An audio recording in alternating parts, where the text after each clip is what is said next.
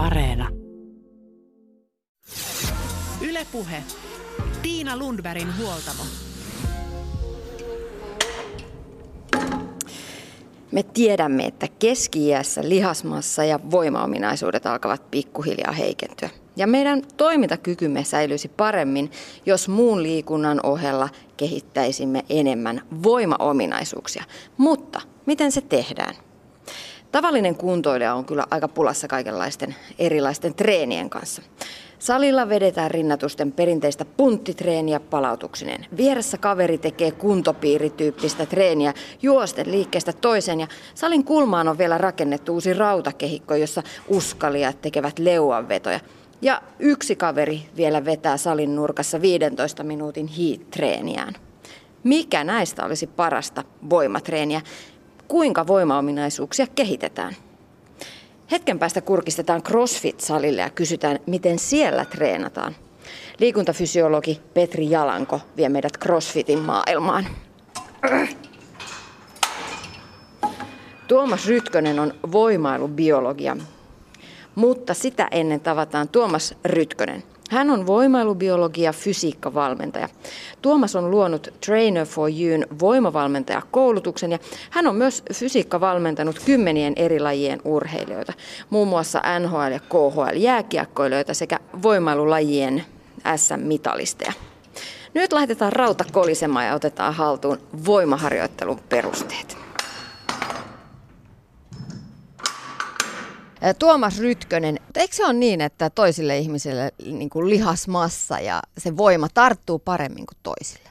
Joo, eli geneettiset erot on aika isoja, jos me katsotaan tuommoista keskivertotutkimusta, missä vaikka puoli vuotta aloittelevat, aloittelevat voimaharjoittelijat, jotka ennen ei ole tehnyt systemaattista voimaharjoittelua, niin treenaa. Niin jos siinä keskimäärin esimerkiksi voimatasot kasvaa 20-30 prosenttia, niin sieltä löytyy yksilöitä, ketkä on tuplannut melkein voimatasonsa ja sitten yksilöitä, ketkä ei ole kehittynyt juuri ollenkaan. Eli kaussin käyrälle mennään niin kuin monessa muussakin jutussa. Eli suurin osa ihmisistä vastaa suht hyvin voimaharjoitteluun ja sitten on se pieni ryhmä, ketkä vastaa melkein poskettoman suuresti ja sitten on pieni ryhmä, ketkä saa aika pieniä hyötyjä. Tuomas Rytkönen, jos ei nyt puhuta ihan huippuurheilijoista, niin mikä hyöty vahvasta lihaksistosta on tavalliselle ihmiselle? No ensinnäkään ensimmäistäkään liikettä ei synny ilman lihastyötä, eli koko meidän eläminen on riippuvainen lihasten toiminnasta. Niinpä ihan perustoimintakyvyn kannalta riittävä maksimivoimareservi on tärkeää. Jos puhutaan vaikka ihan iäkkäämmästä väestöstä, niin jaksaa kantaa kauppakassa ja kotiin, kotiin rappusia pitkiä ja näin poispäin. Vaatii, vaatii tuota huomat, huomat, huomattavia määriä kuitenkin maksimivoimareserviä, että mitä on tehty – tehty, tehty vanhusväestöllä tutkimuksia, niin esimerkiksi on onnistuttu yli 80-vuotiailla tutkittavilla vielä esimerkiksi kaksinkertaistamaan nelipäisen reisilihaksen eli etureiden poikkipinta-ala ja tämmöisen, tämmöisen kehittymisen seuraukset sitten esimerkiksi kävelynopeuteen tai tämmöisiin testeihin, kuinka monta kertaa pystyy nousemaan tuolilta suoraan ylös seisomaan, niin on aika isoja. Eli ihan toimintakykyyn on suuria vaikutuksia. Sitten riittävä lihasmassan määrä, niin edesauttaa hiilihydraatti rasva-aineen vaihuntaa, ennaltaehkäisee omalta osaltaan metabolisilta oireyhtymältä, sydän- ja verisuonisairauksilta, kakkostyypin diabetekseltä. Sitten taas jos mennään urheilupsykologian tutkimuksen puolelle, niin voimaharjoittelun harrastaminen on yhdistetty äh, parempaa itsetuntoa ja positiiviseen minäkuvaan, luo tämän tyylisiä psykologisia vaikutuksia. Ja sitten jos mennään muihin voimanlajeihin, niin esimerkiksi nopeusvoiman kehittäminen, että on riittävä voimantuottonopeus, eli pystytään tuottamaan voimaa rajoitetussa ajassa, lyhyessä ajassa, niin semmoinen esimerkiksi ennaltaehkäisee kaatumisilta, kun puhutaan vaikkapa iäkkä, iäkkäämmästä väestöstä. Kun peruskuntoilija lähtee salille, niin tavoitteena on tehdä voimaharjoittelua, sitä sen kummemmin jaottelematta niinhän me tehdään. Me mennään salille tekemään vähän voimatreeniä. Mutta voimaharjoittelu voi jakaa eri alalajeihin ja eri, erilaisissa toimissa tarvitaan erilaista voimaa. Ja erilaista voimaa taas kehitetään eri tavalla. Miten näitä voimalajeja erotellaan? Karkeasti ottaa voima jaetaan kolmeen lajiin. Puhutaan maksimivoimasta, joka tarkoittaa hermolihasjärjestelmän kykyä tuottaa suurin mahdollinen voima tietyssä liikkeessä tiet, tuota, sovitulla liiketekniikalla. Maksimivoiman tuottamiseen kestää ihmisellä keskimäärin puolesta sekunnista kolmeen sekuntia aikaa. Niinpä on monia liikesuoritteita, missä on voimantuottoaikaa paljon, paljon tätä vähemmän. Esimerkiksi erilaiset, erilaiset hypyt, heitot, potkut, niin silloin nopeusvoimaominaisuudet nousee ratkaisevaksi, eli kuinka paljon pystyy siinä yhdessä viiva kolmessa kymmenyksessä tuottamaan voimaa. Sitten kolmas voimanlaji, maksimivoima ja nopeusvoiman lisäksi on kestovoima, mikä sitten tarkoittaa kykyä ylläpitää tiettyä ei-maksimaalista voimatasoa mahdollisimman pitkään. Eli monestihan puhutaan dynaamisesta kestovoimassa, missä tehdään toistuvia, toistuvia dynaamisia lihassupistuksia, kuinka pitkään niitä pystyy tekemään. Tär- tärkeitä kaikissa, kaikissa suoritteissa, missä sitten tehdään ene- enempi kuin muutama toisto.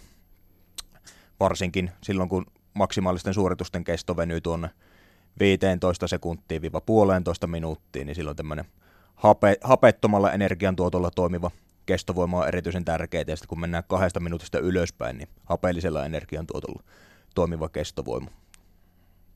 No jos syvennytään vähän näihin eri, eri voiman äh, lajeihin, niin, niin äh, otetaan ensin kestovoima. Se on se, se perusta oikeasti, millä voidaan sitten lähteä rakentamaan myös näitä, näitä muita voimanlajeja. Eikö se näin mene?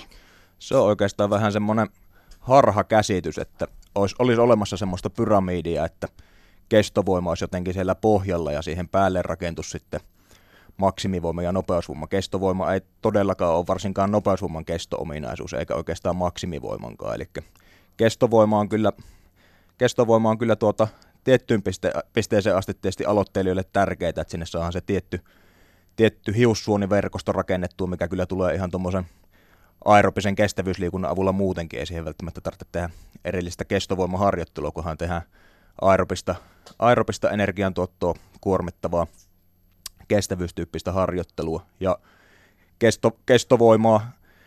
Sitten jos puhutaan vähän edistyneimmistä urheilijoista, niin kestovoimaa ei itse asiassa pitäisi tehdä liian paljon, koska kestovoiman tärkeimpiä pohjaominaisuuksia on maksimivoima ja sitten aerobinen kestävyys. Ja sitten taas sen kestovoiman maksimointi sen hetkisiin pohjaominaisuuksiin, eli maksimivoiman reserviin, aerobiseen kestävyyskuntoon ja sitten nopeuskestävyyslajeissa myös nopeusominaisuuksiin, niin se tapahtuu hyvin nopeasti, yhdessä viiva kahdessa kuukaudessa. Ja sitten tuommoinen kova kestovoimatekeminen aiheuttaa estovaikutusta voimantuottonopeuden kehittymiselle ja sitten myös, myös isossa määrin tehtynä valmiiksi vahvoilla ihmisillä myös maksimivoiman kehittymiselle.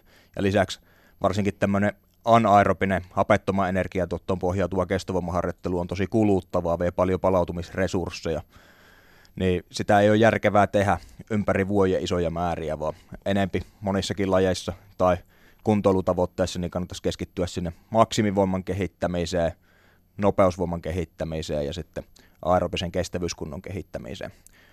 Aerobista kestävyyskuntoa ja maksimivoimaa pystytään aika hyvin kehittämään yhtä aikaa. Et niin kauan kuin puhutaan aloittelijoista keskitasoisista, kellä semmoinen kahdesta kolmeen voimaharjoitusta ja kahdesta kolmeen kestävyysharjoitusta viikossa riittää voima- ja kestävyyden kehittämiseen, niin maksimivoiman kehittäminen ja aerobisen kestävyyden kehittäminen yhtä aikaa ei ole ongelma. Mutta sitten kun aletaan olla niin kovalla kuntotasolla ja halutaan edelleen kehittyä, että se kahdesta kolmeen voimaharjoitusta, kahdesta kolmeen kestävyysharjoitusta ei riitä enää kehittäväksi stimulukseksi kehittyä, niin sitten täytyy alkaa siirtyä tämmöiseen niin sanottuun blokkiperiodisaatioon, missä on jaksoja, milloin kehitetään voimaa, ylläpidetään kestävyyttä, jaksoja, milloin kehitetään kestävyyttä, ylläpidetään voimaa. Ja kaikissa lajeissa, missä nopeusvoima on tosi tärkeä, pohja, tosi tärkeä ominaisuus, niin niillä jaksoilla, kun nimenomaan voimantuotto nopeutta kehitetään, niin pitäisi malttaa jättää se kestävyysharjoittelu sinne nippanappa ylläpito määrille, jotta se ei häirihe sen voimantuottonopeuden kehittymistä. Eli kestovoima on ehkä siinä mielessä monesti väärin ymmärretty juttu, että sitä tehdään ehkä väärissä paikoissa ja vähän liiankin, liiankin paljon. En toki sano sitä, että se esimerkiksi kuntoilijoille tuommoiset 15-30 toisto lihaskuntopiirit, niin on ihan hyvä harjoittelu, kun siinä samalla tiettyyn pisteeseen asti kehittyy niin kestävyyskunto kuin lihaskunto. Ja alo- aloittelijalla yksittäinen ominaisuus ei vaikka kovin suurta määrää harjoittelua kehittyäkseen ja siirtovaikutusta ominaisuudesta toiseen on paljon. Mutta esimerkiksi vaikka sitten nopeus, nopeus- ja teholajien urheilijoiden ei missään nimessä pitäisi tehdä isoja määriä kestovoimaharjoittelua, koska se vie heidän lihaslaatua, äh, lihassolujen proteiini-isoformikoneistoa väärään suuntaan, eli hitaampaan suuntaan, kun tavoitteena on nopea pystyä tuottamaan mahdollisimman paljon voimaa lyhyessä ajassa. Niin, ja jos nyt ihan konkretisoidaan tämä kestovoima, niin kestovoimaa tehdään silloin, kun toistot on luokkaa 15-30. Joo, eli silloin kun puhutaan anaerobisesta kestovoimaharjoittelusta, eli hapettomaan energiantuottoon pohjautuvasta kestovoimaharjoittelussa, missä tuotetaan lihasten polttoainetta hiilihydraateista ilman happea, niin silloin puhutaan aika lailla semmoista 15-40 toiston sarjoista. Mutta sitten taas kun mennään aerobisen kestovoiman puolelle, milloin sitten energiantuotto nojautuu hapeelliseen energiantuotantoon, niin sitten mennään yli 40 toiston sarjoihin. Ja näitä esimerkiksi yli 40 toiston sarjoja niin tehdään yleensä ihan oman kehon painolla. Riippuu tietysti urheilijan tasosta, mutta ehkä tuo aer- aerobinen kestovoima on se, mitä kaikista vähiten tarvitsisi treenata punttisalin puolella, koska se monesti tulee sitten kestävyysharjoittelun sivutuotteena, oli se sitten vaikka uintia tai hiihtämistä. Eli siellä kestävyyslajiurheilijoidenkin kannattaisi maksimivoimaa ja nopeusvoimaa nimenomaan panostaa punttisalin puolella. Niillä saadaan parannettua hermolihasjärjestelmän suorituskykyisyyttä, mikä sitten lisää taloudellisuutta, eli pystytään etenemään, etenemään tuota, samalla hapenkulutuksella suurempaa nopeutta kuin ennen. Niin, eli maratonarikin hyötyy nopeusvoimaharjoittelusta. Kyllä. Tuomas Rytkönen, mennään sitten siihen maksimivoimaan. Maksimivoima voidaan joidenkin määritelmien mukaan jakaa kahteen, perusvoimaan ja maksimivoimaan. Onko se näin? Joo, eli jos maksimivoiman taustalla olevia fysiologisia asioita mietitään, niin mitä isommat lihakset, niin sitä enemmän niillä on voimantuottopotentiaalia. Lihasten koko määrittää riippuen liikkeestä, perimästä, äh, harjoitustaustasta, niin noin, noin tuota, puolet kehon voimantuottokyvystä. Toinen puolikas riippuu sitten siitä, että kuinka hyvin me pystytään yksittäisiä lihassoluryppäitä käskyttämään tuolta motoriselta aivokuorelta liikehermoja pitkin lihaksiin. Sitten riippuu siitä, että minkälainen se lihasproteiinikoneiston laatu on maksimivoimantuoton näkökulmasta – kuinka hyvin meidän tuki- ja sidekudokset pystyy välittämään voimaa ja sitten kuinka hyvää niissä tavoiteliikkeissä on lihasten sisäinen ja välinen koordinaatio. Eli just oikeat lihakset ja lihasten osat on oikeaan aikaan aktiivisena ja rentona, jotta saadaan maksimoitua se nettovoimantuotto. Eli, eli tuota, perusvoimalla viitataan se, semmoiseen harjoitteluun, missä pikkusen enempi pääpaino on siellä lihasmassan kasvattamisessa – riippuen vähän, voidaan puhua tuommoisista 4-8 tai jopa 4-15 toiston sarjoista. Ja silloin, kun pyritään kasvattamaan lihasmassaa, niin lihasmassan kasvuun tarvitaan sekä riittävä mekaanisen kuormituksen intensiteetti, että riittävä mekaanisen kuormituksen volyymi. Eli intensite- intensiteetti tarkoittaa kuormituksen suuruutta ja volyymikuormituksen määrää. Ja tämä tarkoittaa sitä, että perusvoimaharjoittelussa – toistomäärien pitää olla vähän isompia. Eli jos puhutaan semmoisista 4-15 toiston sarjoista, mihin jää kolmesta nollaan toistoa matkaa uupumukseen, niin semmoisia pitäisi aloittelijalla kertyä semmoinen 60 120 toistoa viikossa ja sitten kovatasoisella vuosia kehittävää harjoittelua tehneillä, niin semmoinen sadasta 160 tai vähän reiluun 160 toistoon viikossa, jotta saadaan maksimoitua lihasmassan kasvustimulus. Sitten taas maksimivoimaharjoittelusta perinteisesti puhutaan silloin, kun puhutaan tämmöistä niin sanotusta hermostollisesta maksimivoimaharjoittelusta, missä sitten taas pääpaino on semmoisissa 1-3, 1-15 sarjoissa, milloin se pääpaino on ennen kaikkea siinä, että saadaan parannettua sitä liikehermoston kykyä käskyttää lihaksia sekä sitten näiden lihasjännekompleksien laatua voimantuoto ja voiman välityskyvyn näkökulmista. Ja tässä taas riittää hieman pienemmät harjoitusmäärät, eli semmoiset 30-40 100 toistoon per lihasryhmä viikossa, riippuen, riippuen harjoituskauesta ja harjoittelijan tasosta. Miten sitten tavallisella kuntoilijalla pitäisi olla siinä omassa ohjelmassa perusvoimaa tai maksimivoimaa? Miten sitä jaksotellaan? Ihan ensimmäisinä kuukausina, kun aloittaa voimaharjoittelua, niin silloin oikeastaan riittää, kun tekee semmoisia 8-15 toiston sarjoja. Ne kehittää noita kaikkia edellä lueteltuja voimantuottoon vaikuttavia komponentteja, mutta sitten kun on semmoisen puoli vuotta tehnyt kehittävää voimaharjoittelua, sitten sinne voi alkaa siinä vaiheessa ottaa jo pikkusen lyhempää sarjaa mukaan semmoisia 6-8, 5-18 sarjoja, ja sitten kun alkaa olla ensimmäiset, ensimmäiset 1-2 vuotta kehittävää voimaharjoittelua takana, niin sitten voi alkaa jaksotella enempi. Eli silloin oikeastaan maksimivoimahankinnassa voidaan käyttää ainakin kolmenlaisia erilaisia jaksoja. Voidaan käyttää niitä perusvoimakausia, missä esimerkiksi pääpainoharjoittelussa on 4-18 sarjoissa ja harjoitellaan hieman suurempia toistomääriä per lihasryhmä viikossa. Eli samaan aikaan kyllä kehitetään kaikkia maksimivoiman tuottoon vaikuttavia komponentteja, mutta pääpaino on siellä lihasmassa harjoittelussa. Hyvä tämmöisen kauen kesto niin on kahdesta kolmeen kuukautta. Sitten voi olla semmoisia kausia, missä pääpaino on siellä maksimivoimaharjoittelussa, eli niin sanottuja maksimivoimakausia, jossa sitten tässä pääpaino on siellä 1-15 sarjoissa ja harjoitusmäärät on vähän pienempiä, mutta panostetaan suurempaa intensiteettiä. Näiden lisäksi sitten voi tehdä semmoisia yhdistelmäkausia, niin sanottuja hybridikausia, missä käytetään tämmöistä niin sanottua epälineaarista periodisaatioa, milloin esimerkiksi sitten vaikka pääliikkeessä aaltoilutetaan niin, että joissain treeneissä tehdään 5-6, joissain 3-4, joissain 1-12 sarjoja ja tukiliikkeessä sitten vaikka 3-18 sarjoja. Tällä tavalla saadaan tehtyä pääpainopistealueita siihen harjoitusvuoteen, että vaikutetaan suhteessa vähän enempi tiettyihin maksimivoiman kehittymiseen vaikuttaviin komponentteihin ja toisaalta saadaan luotua sitten ärsykkeen vaihtelua siihen harjoitteluun. Koska vaikka harjoittelu pyrkisi olemaan nousujohteista, niin jos se on liian yksitoikkosta, niin se johtaa tasainen vaiheeseen. Eli se on semmoinen hyvä nyrkkisääntö, että noin 4-8 viikon välein pitäisi tuoda jotain selkeästi uutta siihen harjoitteluun. Muuttaa vähän liikevariaatioita, muuttaa vähän toistoskaalaa, millä harjoitellaan, tai muuttaa vähän ohjelmointimallia. Mutta siis jos aloittaa voimaharjoittelun, niin ensimmäiset pari vuotta voi mennä helpostikin ilman tällaista kausivaihtelua ja kehittää ihan sitä perusvoimaa. Joo, silloin voi liikkua siellä 6-15 toistossa ja toki siellä täytyy pientä ärsykkeen vaihtelua olla, mutta maksimivoimatasotkin kasvaa vielä ihan hyvin ilman erillistä hermostollista maksimivoimaharjoittelua. No missä sitten tavallinen kuntoilija tarvitsee nopeusvoimaa, jonka voidaan jakaa siis pikavoimaa ja räjähtävää voimaa? Joo, riippuu tietysti taas ihan kuntoilijan tavoitteista, mutta tosi monissakin tavoitteissa tarvii nopeusvoimaa. Käydään niitä vähän eri osa-alueittain läpi. Joo. viittasinkin jo siihen, että ihan arkielämässä tietty nopeusvoimataso on tärkeää silloin, kun tulee vaikka joku tämmöinen liukastumistilanne.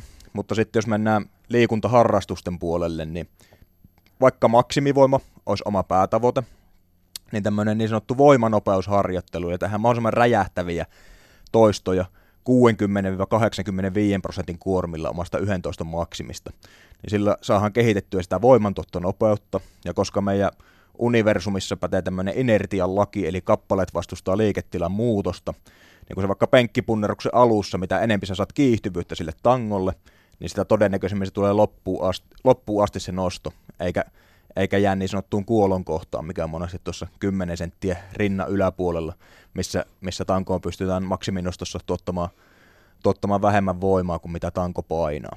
Sitten taas, jos harrastaa kestävyyslajeja, niin niissäkin monesti voimantuottoaikaa on rajallisesti, vaan jos puhutaan hiihosta juoksemisesta, niin ei siellä kuitenkaan ole aikaa tuottaa yksittäisessä juoksuaskeleen kontaktissa tai hiihon työnnyssä niin yli puolta sekuntia aikaa, vaan vaikka juoksussa tosiaan liikutaan siellä puolentoista kahdenkymmenyksen tienoilla, niin kuka tuottaa jokaisella juoksuaskeleella oikeaan suuntaan eniten voimaa juoksukontakti voimantuottoajassa, niin liikkuu nopeiten eteenpäin.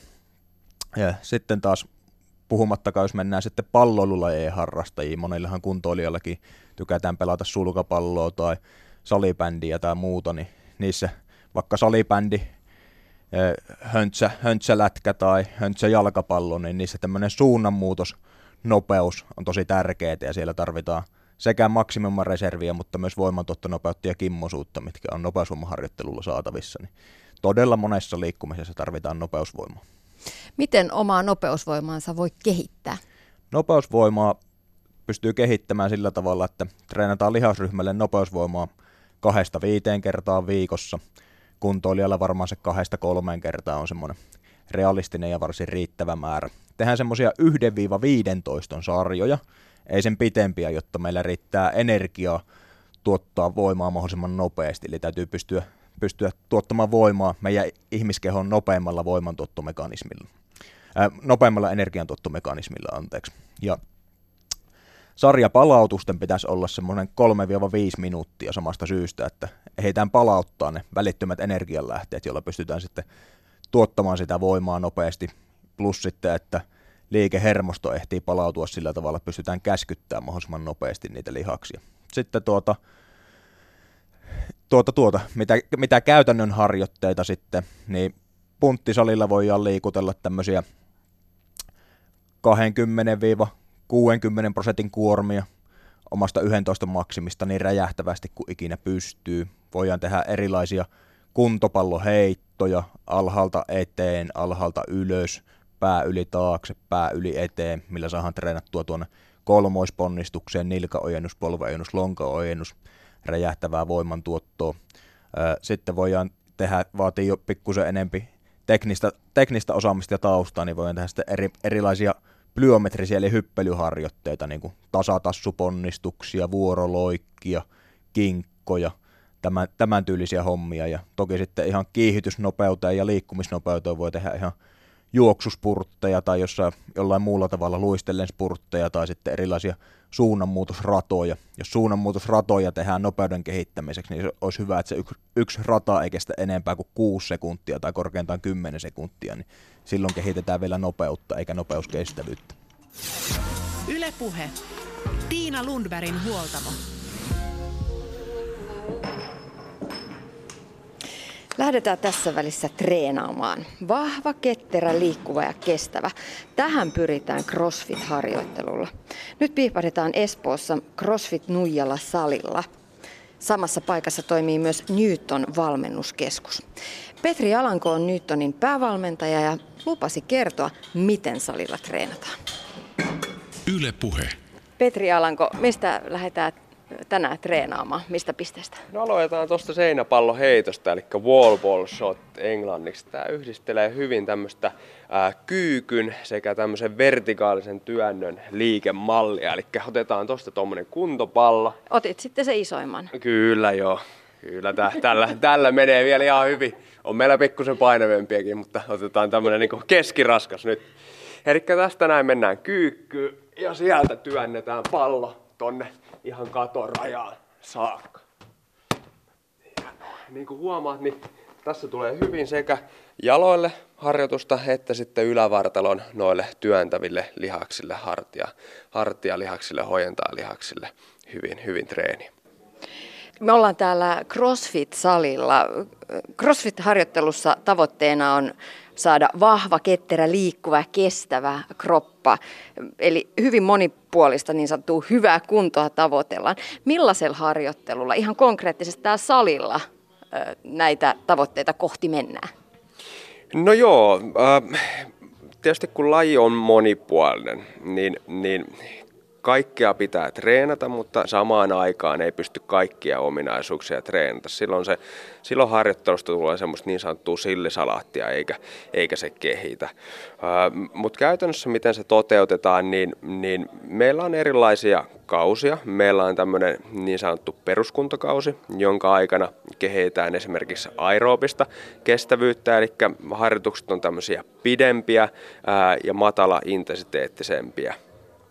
Sen jälkeen sitten on tämmöinen niin sanottu kilpailuun valmistava kausi, eli intensiteetti kestävyysharjoitteluissa kasvaa ja mukaan tulee sitten enemmän tämmöistä niin, kuin, niin sanottua perusvoimaharjoittelua, hiukan myös tämmöistä niin kuin maksimivoimaharjoittelua. Ja sitten kun mennään kohti kilpailukautta ja ollaan kilpailukaudella, niin, niin harjoittelussa sitten siirrytään tämmöiseen nopeuskestävyysharjoitteluun ja, ja, ja tämmöiseen nopeusvoimatyyppiseen harjoitteluun. Esimerkiksi tämmöiset niin painonnostoliikkeet on hyviä esimerkkejä tämmöistä nopeusvoimaharjoittelusta jos puhutaan CrossFitistä, niin millainen liikepankki teillä on treeneissä? Mitä kaikkea te treenaatte? No liikepankkihan on ihan valtava. Liikkeitä on ihan mahottomasti.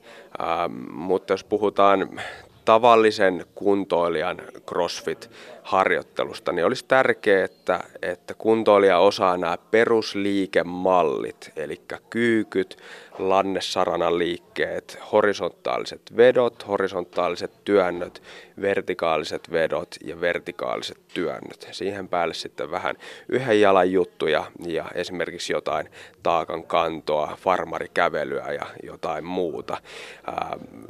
kun osaa nämä perusliikemallit ja on näissä perusliikemalleissa vahva, niin sitten on, on myös hyvä siirtovaikutus näihin vähän vaikeampiin liikkeisiin, esimerkiksi painonnostoliikkeisiin tai, tai telinen voimisteluliikkeisiin tai muihin. Mutta jos mietitään crossfittiä lajina, niin, niin crossfitissä yhdistyy painonnosto, telinen voimistelu ja sitten tämmöinen aerobinen kestävyysharjoittelu, jota toteutetaan esimerkiksi soutulaitteella, hiihtoergometrilla, juoksumatolla, kuntopyörällä tai niin edespäin.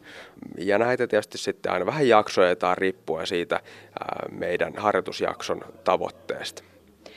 No jos katsoo tällaisia CrossFit-videoita, useinhan ne on kisavideoita vaikka YouTubesta ja tota, siellä tehdään hurjalla temmolla liikkeitä ja tosi vaikean näköisiäkin liikkeitä, niin siinä sitten kuntoilija miettii, että, että kun en itse saa yhtään leukaa vedettyä, että miten tonne voi lähteä mukaan. Niin Petri Halanko, mitä alkeistunnilla tehdään?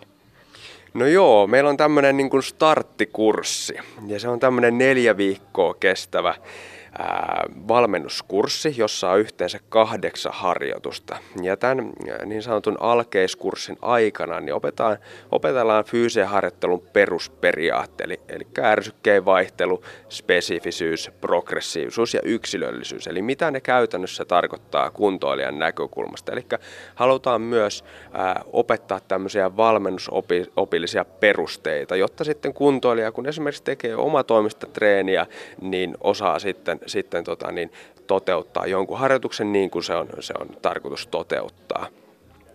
Sitten myös tällä starttikurssilla niin, niin käydään ihan näitä perusliikemalleja läpi. Eli niin kuin tuossa sanoin, horisontaaliset vedot, työnnöt, kyykyt, askelkyykyt, lannessaranan liikkeet ja, ja niin edespäin. Näistä kaikista liikkeistä on erilaiset progressiot. Esimerkiksi puhutaan kyykystä, niin kyykystä ensimmäinen progressio niin on, on ihan tämmöinen niin kuin kehonpainokyykky, eli harjoitellaan menemään kyykkyyn ilman painoa. Jos se sujuu hyvin, niin voidaan tehdä tämmöistä niin sanottua maljakyykkyä, jossa otetaan kahvakuula käteen ja tällä pienellä lisäpainolla tehdään sitten kyykky. Jos tämä sujuu hienosti, niin voidaan ottaa tanko käyttöön ja, ja tehdään esimerkiksi etukyykkyä, jossa tanko pidetään tuossa edessä. Silloin tulee taas vähän lisäpainoa ja liike ää, muuttuu vähän haastavammaksi. Tästä sitten vielä yksi progressio, ja tehdään esimerkiksi kyykkyjä ää, tanko tuolla niskan päällä, eli puhutaan takakyykystä, mikä on sitten taas pikkusen haastavampi kuin se etukyykky.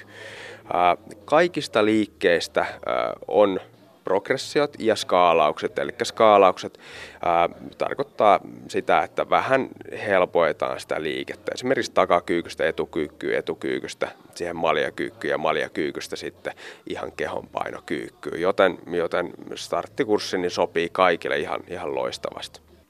Mihin mennään sitten seuraavaksi, Petri? Ja mennään tänne leuaveto tangolle. Katsotaan vähän sitä, että miten me voidaan skaalata tätä leuan veto. Eli meillä on tämmöisiä vetokumeja täällä. Näitä vetokumeja voi laittaa useamman vaikka tuohon tankoon kiinni. Ja mä laitan jalan tonne vetokumi alle. Otan tuolta tangosta kiinni ja täältä nyt sitten aktivoin eka lavat ja sen jälkeen vedän leuan tosta tangon yli. Ja hyvä hallittu liike koko aika. Eli tässä myös eksentrisessä vaiheessa, eli tässä laskuvaiheessa, niin pitäisi hallita sitä liikettä, eli ei antaa tippua holtittomasti tuolta alas, vaan pikkusen jarruttaa sitä liikettä. Sehän menee hienosti. Just, ja muista vähän jarruttaa vielä sitä. Just rauhassa alas ja terävä veto ylös. Vielä menee yksi. Oi. Se oli leuvaveto. Joo, sieltä se tuli. Muutama meni. Hoho.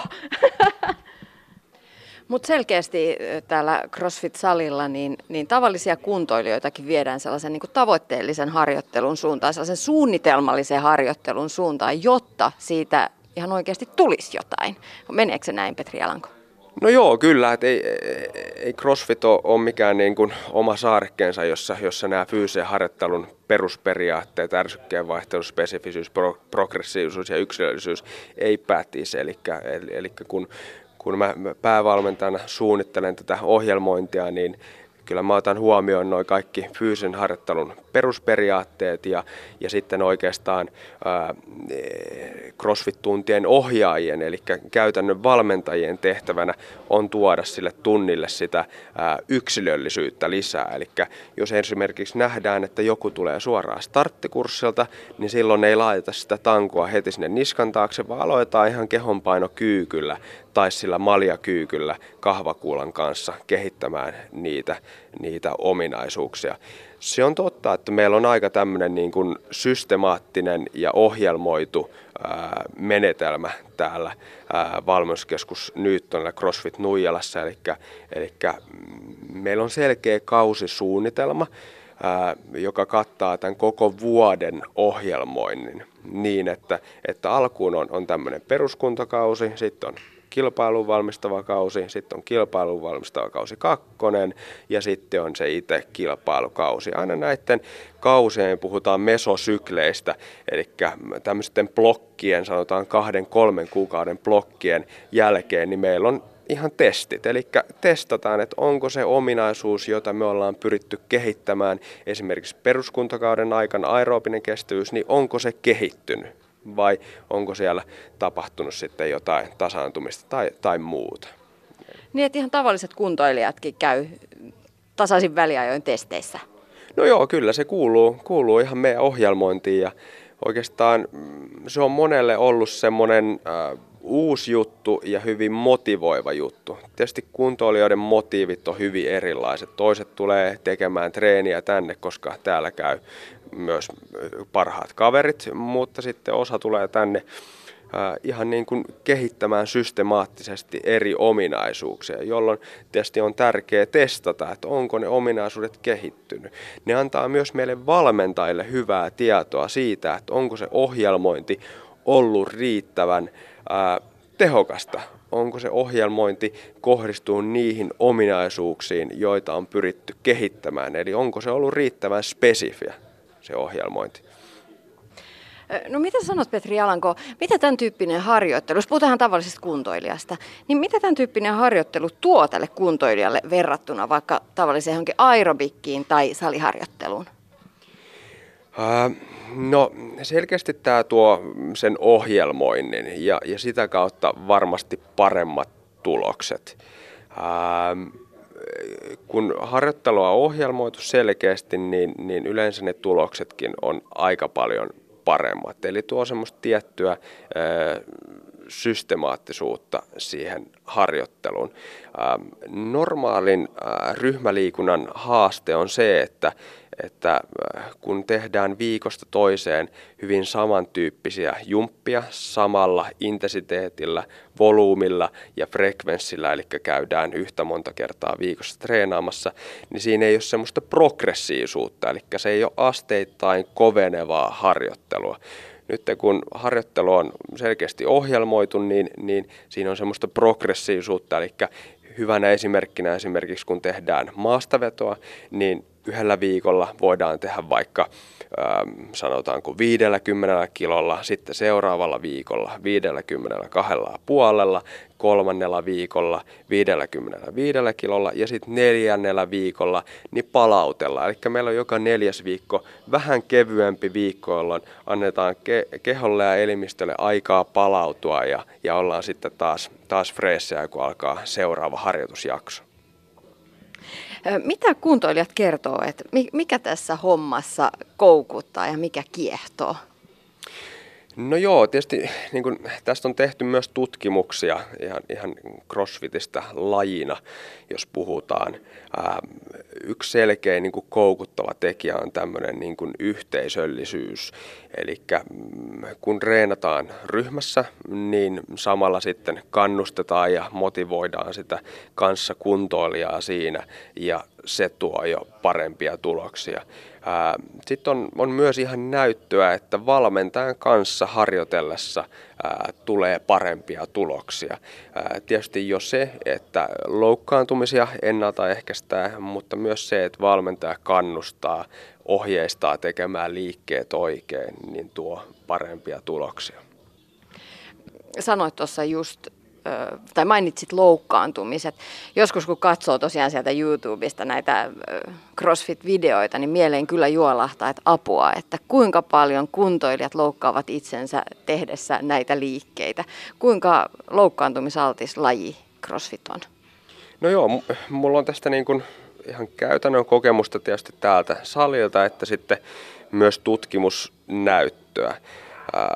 Jos aloitetaan siitä ihan käytännön kokemuksesta, niin mm, jos ei malteta skaalata riittävästi ja tehdään joko liian haastavia liikkeitä liian kovalla intensiteetillä, liian kovilla painoilla, niin silloin loukkaantumisriski tietysti kasvaa.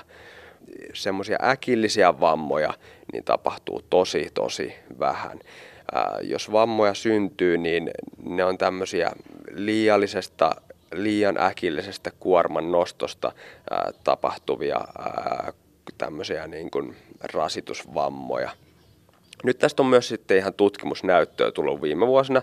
Viime vuosina tuli tämmöinen tutkimus, jossa osoitettiin, että, että tota niin, ensimmäisen vuoden aikana on suurin riski sekä äkillisille että rasitusvammoille crossfitissa. Toinen riskiryhmä oli sitten kuntoilijat, jotka reenaa alle kolme kertaa viikossa. Nämä kulkee ehkä vähän käsi kädessä siinä, että, että tota niin, tietysti kun käy useamman kerran viikossa, niin oppii tekniikat paremmin – ja toisaalta myös elimistö ehkä ottaa sitä treeniä vähän paremmin vastaan. Tietysti ensimmäinen vuosi on aina haastava, jos tekniikat ei ole kunnossa eikä ole malttia tehdä riittävän pienillä painoilla, niin silloin tietysti se loukkaantumisriski kasvaa. Mutta tässäkin sitten, mitä, mitä tässä tutkimuksessa oli johtopäätöksiä ja tämmöisiä niin kuin käytännön sovelluksia sitten ää, valmennuskeskuksille ja CrossFit-saleille, oli se, että, että näiden ensimmäisten vuosien aikana ne tulisi painottaa nimenomaan tätä hyvän tekniikan merkitystä ja sitten myös tarjota kuntoilijoille tämmöisiä erilaisia valmennusohjelmia, jossa sitten pystytään näitä perustekniikoita kehittämään, jotta sitten pystytään treenata ää, turvallisesti myöhemmässä vaiheessa. Ja sitten vielä treenin lopuksi, kun nyt on kyllä yläkropas tuntuu jo. No kyllä joo, että tuossa aika monipuolista. Nyt on tullut tuommoinen vertikaali veto, vertikaali työntö sitten on tullut kyykkyliike, seuraavaksi voitaisiin ottaa ihan maasta veto. Ja maasta veto meillä aloitetaan ihan kahvakuulalla tekemällä. Eli voidaan ottaa täältä joku mm, alkuun vaikka tuommoinen 12 kiloa sulle ja, ja, ja äh, laitetaan se tuohon jalkojen väliin, otetaan sieltä tiukka ote. Voit miettiä, että vähän taivutat sitä kahvakuulaa, sillä saat sen yläselän myös mukaan siihen liikkeeseen ja sieltä tulee sitten veto. Lantio suoraksi. Lasketaan kuula alas ja sieltä uudestaan veto. Eli tämä on semmoinen lannessaranan liike, ihan perusliike, mikä tapahtuu esimerkiksi kun oot muuttohommissa tai muualla, missä pitää muuttokuormia nostaa, niin aivan sama liike on siellä kyseessä. Joo, ja tämä on, tää on juuri nimenomaan näitä liikkeitä, jotka aktivoisit tuolta niin kuin selän puolen lihaksisto, joka usein, usein on se heikompi puoli. Et e, etupuolen lihaksistot, lihaksisto vatsat ja sitten tämä etureidet on vahvat, mutta takareidet ja pakarat vähän heikohkot. Joo, sä oot ihan oikeassa. Eli yleensä meillä on vähän niin kuin yliaktiiviset etureidet, yliaktiiviset rintalihakset. Meillä on vähän huono aktivaatio tuonne pakaralihaksiin, vähän heikko alaselkä, vähän heikko yläselkä, mitkä sitten omalta osaltaan aiheuttaa alaselkäkipuja, yläselkäkipuja, muita loukkaantumisia. Sieltä, muista se katse siihen, just pysyy se, sekin piste siellä ja alaselkä pysyy tiukkana. Ja nyt jos esimerkiksi tästä haluaisitte vähän raskaamman version, puhuttiin niistä progressioista, Joo. skaalauksesta, niin tämän saman liikkeen voi tehdä kahdella kahvakuulalla. Jos se sujuu hienosti, niin sitten voidaan ottaa tanko käyttöön esimerkiksi niin, että tehdään maastavetoja ää, blokeilta, eli pikkusen korotetulta alustalta ja sieltä nostetaan. Jos se sujuu hienosti, niin otetaan blokit pois ja tehdään maastavetoa sitten ihan, ihan maasta. Eli siinä mielessä niin, niin tota, kaikille löytyy kyllä skaalaus. Petri Alanko, mikä sua itse asiassa CrossFitissä kiehtoo? Miksi sä oot lajin parissa? No tietysti lajin moni, monipuolisuus kiehtoo, eli, eli mm, minun ja niin kuin monen muun tavoitteena niin on olla monipuolisesti hyvässä kunnossa. sekä sitten myös tämmöiset niin kuin taidolliset haasteet kiinnostaa. Eli esimerkiksi painonnostoliikkeet, niin niissä on loputtomasti haasteita. Jo pelkästään tekniikkaa parantamalla pystyy sitten nostamaan suorituspainoja huomattavasti. Eli semmoinen niin kuin, ää, lajin monipuolisuus on selkeä valttikortti kyllä. Maailma paranee puhumalla. Näin totesi liikuntafysiologi Petri Jalanko. Palataan voimailubiologia fysiikkavalmentaja Tuomas Rytkösen puheille. Mä tuossa alussa sanoin jo, että tavallinen kuntoilija on aika pulassa erilaisten treenien kanssa, kun on perinteistä punttitreeniä, kuntopiiriä, kehonpainoharjoittelua, crossfittiä, hiitreeniä. Mitä tässä oikein pitäisi treenata? Tuomas Rytkönen, voiko näillä kaikilla treeneillä, kaikilla eri treenitavoilla tulla yhtä vahvaksi? Ei voi. Että aina, aina, aina pitäisi tuota, ensinnäkin lähteä siitä, että on selkeä tavoite. Eli olla itselle merkityksellinen tavoite ja sen jälkeen pitäisi tehdä tämmöinen tavoiteanalyysi. Eli pitäisi, tie, pitäisi tietää, toki sitä ei välttämättä tarvitse itse tehdä, siihen voi palkata ammattivalmentajan tai muuta, mutta pitäisi tietää, että mitä siinä omissa tavoitteissa kehittyminen vaatii. Eli pitäisi tietää ensinnäkin, että, että mitä lihasryhmiä siinä omassa tavoitteessa tarvitaan. Sitten pitäisi tietää, että mitä voimalajeja siinä tarvitaan, kuinka tärkeää siinä on maksimivoima, nopeusvoima, kestovoima. Onko ne omat tavoitteet enempi absoluuttisessa vai suhteellisessa voimassa tai tehon tuotossa, eli onko tavoitteena pystyä liikuttelemaan, kannattelemaan kehon ulkopuolisia kohteita painovoimaa vastaan, vai onko tavoitteena pystyä liikuttelemaan ja kannattelemaan omaa kehoa painovoimaa vastaan. Tämä vaikuttaa kanssa harjoittelun suunnitteluun.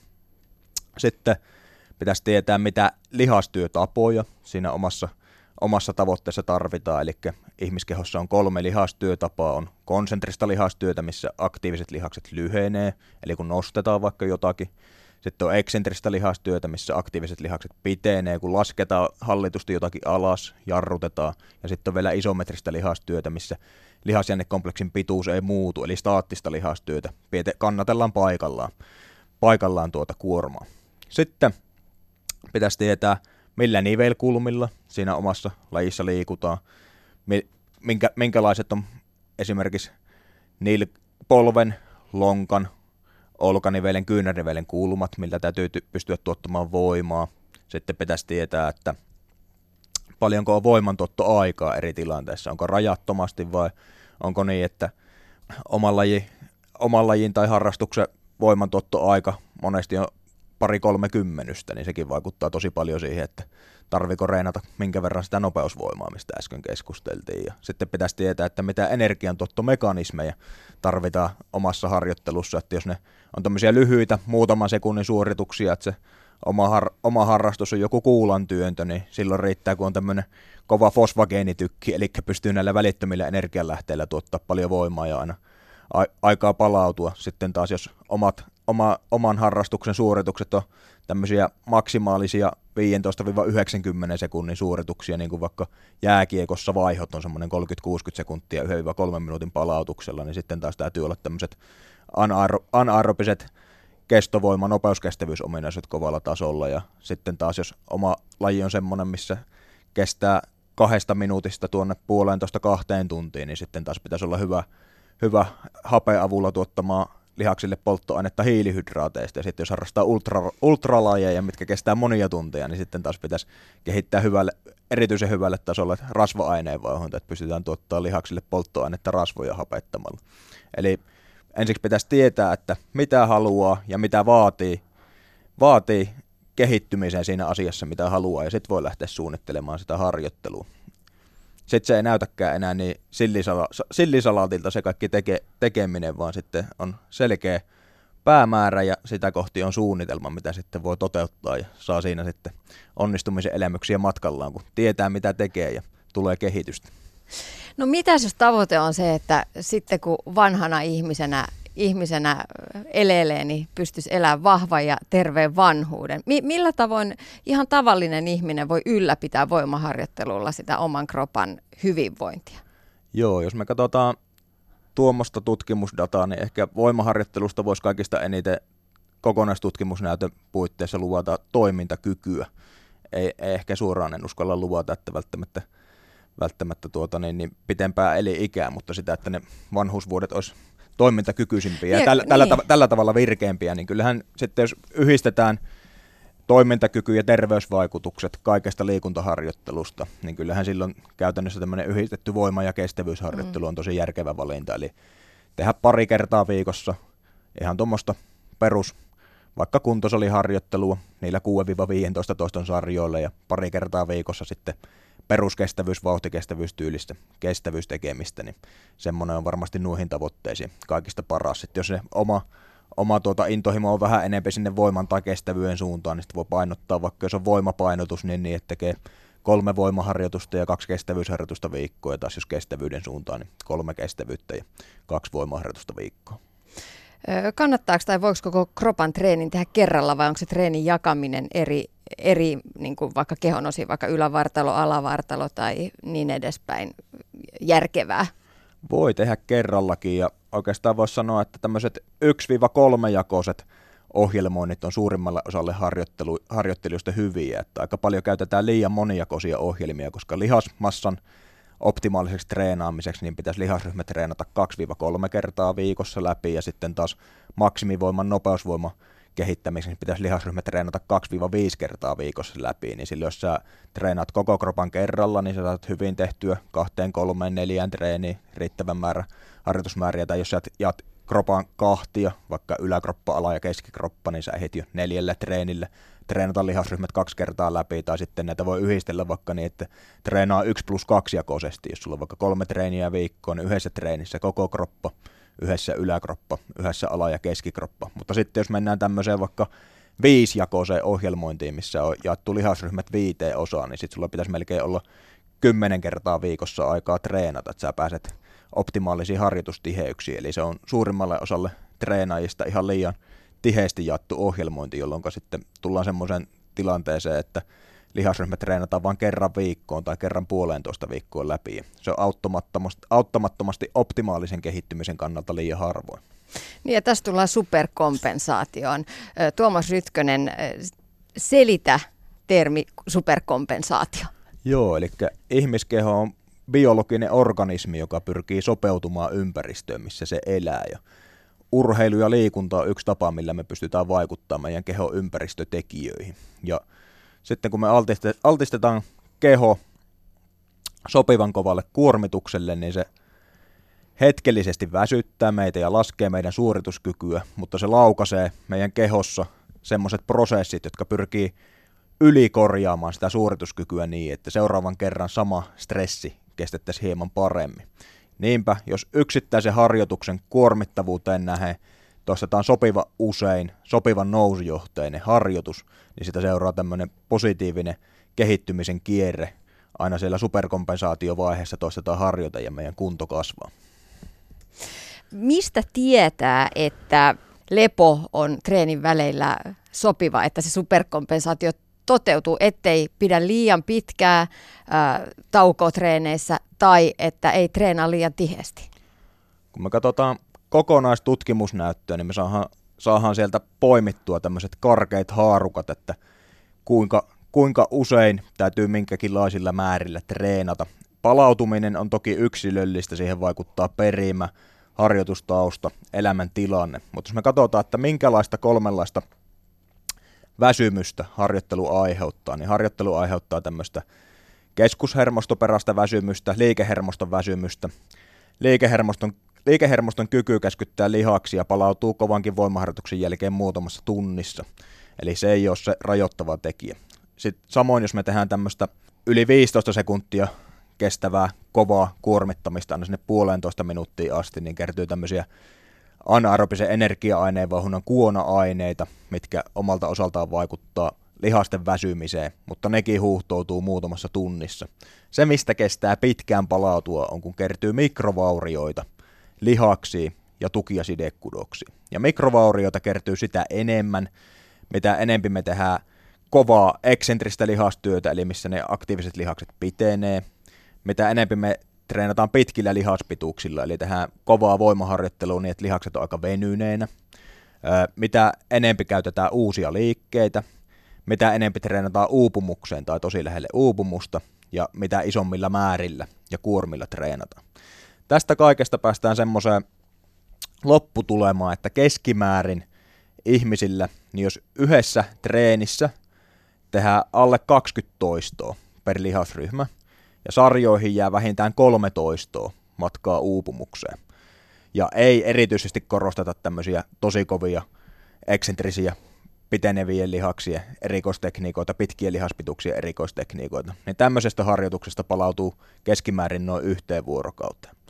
Sitten kun tehdään 20-50 toistoa treenissä lihasryhmälle ja sarjoihin jää semmoinen 1-2 toistoa matkaa uupumukseen, tehdään ihan normaalia, normaalia eksentrisk-konsentrista voimaharjoittelua, mutta edelleenkään ei mitenkään tehdä mitään erityisesti eksentrisesti kuormittavia, niin tämmöisestä keskimäärin palautuu noin kahteen vuorokauteen. Ja sitten taas kun treenataan semmoinen 50-80 toistoa lihasryhmälle yhdessä treenissä, sarjoihin ja 0-12 matkaa uupumukseen, niin silloin palautuminen kestää noin kolme vuorokautta. Sitten taas jos tehdään isolla määrällä tosi isoja määriä tämmöisiä eksentrisesti kovasti kuormittavia, niin siitä voi kestää palautua viikko tai jopa kaksikin viikkoa, mutta semmoinen harjoittelu ei ole järkevää, koska kehit, kehittymisen johtavat prosessit, mitä, on, mitä harjoittelulla saa aikaiseksi, niin ne on yleensä koholla vaan semmoisen pari vuorokautta treenin jälkeen, niin silloin se väsymyksen suhde